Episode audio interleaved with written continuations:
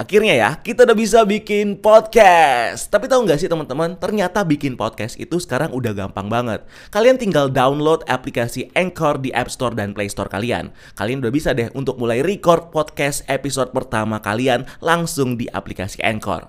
Bahkan kalian juga bisa edit podcast kalian langsung loh. Di aplikasi Anchor, podcast kamu bakal didistribusikan ke podcast streaming platform seperti Spotify, Apple Podcast, dan masih banyak lagi. Dan yang pasti, gratis. So yuk download aplikasi Anchor di App Store dan Play Store kalian atau kunjungi www.anchor.fm.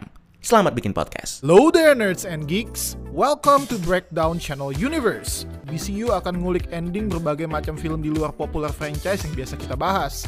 Soalnya ada banyak plot ataupun ending film yang gue yakin udah bikin kepala lo pusing tujuh keliling, walaupun udah nonton berkali-kali.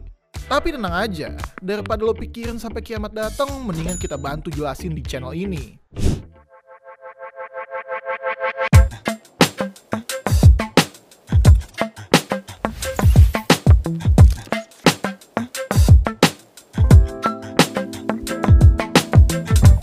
Nah, yang kita bahas sekarang adalah Tenet, film buatan si Christopher Nolan yang keluar tahun lalu. Buat yang lupa film Tenet itu nyeritain apa, inti ceritanya adalah sang protagonis yang menjadi anggota organisasi Tenet dibantu oleh dua karakter bernama Neil dan Kat untuk menghentikan rencana jahat Andre Sater, suami dari Kat dan bisnismen yang punya kemampuan untuk menghancurkan dunia. Dan gara-gara plotnya yang rumit, timbul banyak pertanyaan mengenai endingnya, terutama tentang peran dari karakter Neil dan apa misi utama dia. Jadi sebelum gue bahas lebih lanjut, gue jelasin dikit ide dasar filmnya. Sang protagonis yang diperanin John David Washington direkrut oleh organisasi rahasia bernama Tenet. Kalau kata organisasinya, ada beberapa barang yang dikirim ke zaman sekarang dari masa depan yang sifat waktunya udah di-invert atau terbalik.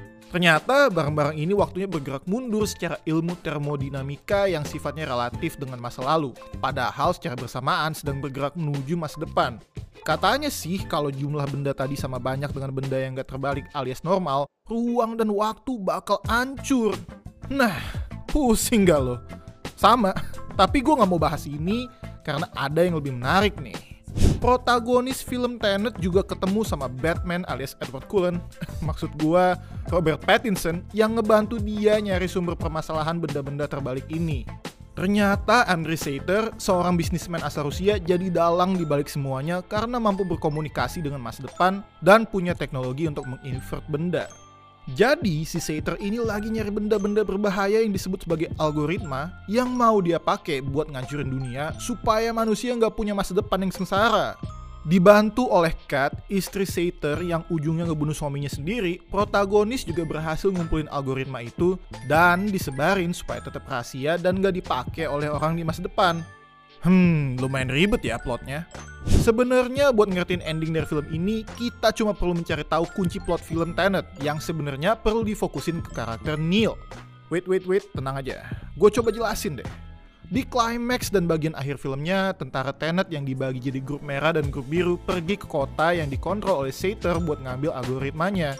Nah, tentara Tenet juga memakai taktik temporal pincer movement di mana grup merah ngejalanin misi seperti biasa, sementara grup biru di-invert dan bergerak mundur melawan waktu.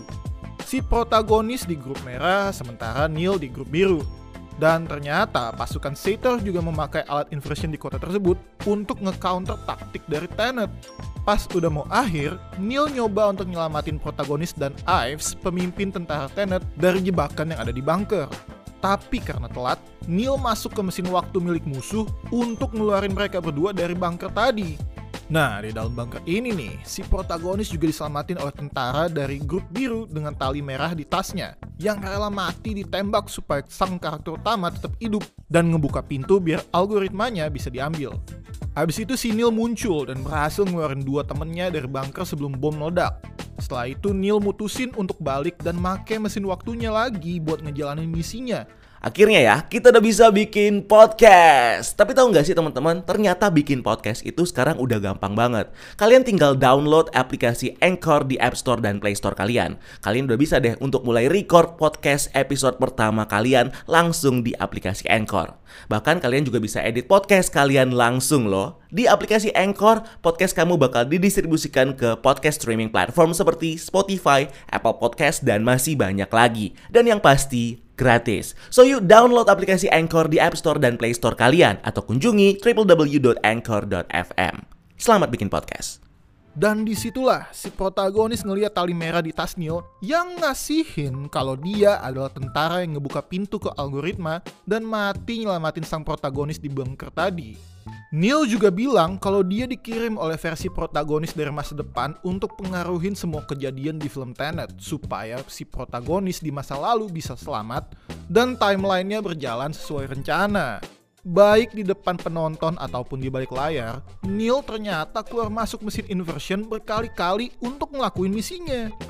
Dan kalau kalian ingat pas awal film, ada tentara yang pakai tas bertali merah yang nyelamatin si protagonis waktu adegan di Opera House.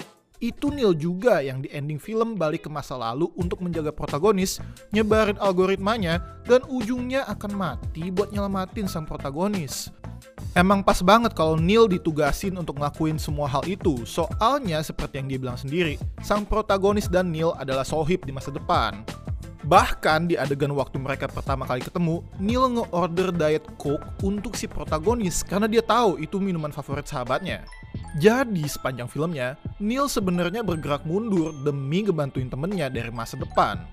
Berarti Neil emang dipercaya banget sama protagonis di masa depan dan jadi alasan kenapa si Chogan ini gak takut mati di ending filmnya walaupun si protagonis nyoba untuk ngehentiin dia. Alasannya karena Neil tahu pengorbanan dia tuh bakal berdampak banget dan dia gak akan mati sia-sia. Jadi bisa dibilang karakter Neil ini adalah kunci dari plot film Tenet dan kalau dilihat dari perspektif karakter dia, sebenarnya alur film ini adalah sebuah loop atau lingkaran yang membawa dia dari satu titik ke titik yang sama. Sementara untuk adegan paling akhir kelihatannya sih udah jelas maksudnya gimana ya. Karena apa yang Neil lakukan untuk sahabatnya, si protagonis udah sadar kalau dirinya punya peran penting dalam organisasi Tenet, karena dia yang ngebuat Tenet di masa depan. Dan dia ngebunuh pria Singh, si juragan senjata dari India, supaya masa depan gak terganggu dengan ancaman algoritma ataupun orang lain yang mau pengaruhin masa depan. Selain mastiin kalau masa depan akan sesuai dengan harapan dia, si protagonis juga masih bisa ngejaga Cat walaupun Scepter udah nggak ada. Semuanya itu nggak bisa dilakuin oleh si protagonis tanpa bantuan dari Neil yang udah rela mati berkorban demi temannya. Jadi kayak yang Neil bilang ke protagonis, it's the end of a beautiful friendship. I think it's the end of a beautiful friendship. Gimana? Gak nyangka kan lu pada ternyata di film kisah bromance yang diselipin unsur time travel. Ya, emang begitulah kenyataannya. Tapi pastinya ada pandangan lain soal plot dan ending Tenet dan juga pertanyaan yang masih bikin kalian bingung. Gue Isak Cadel pamit dan keep exploring the universe.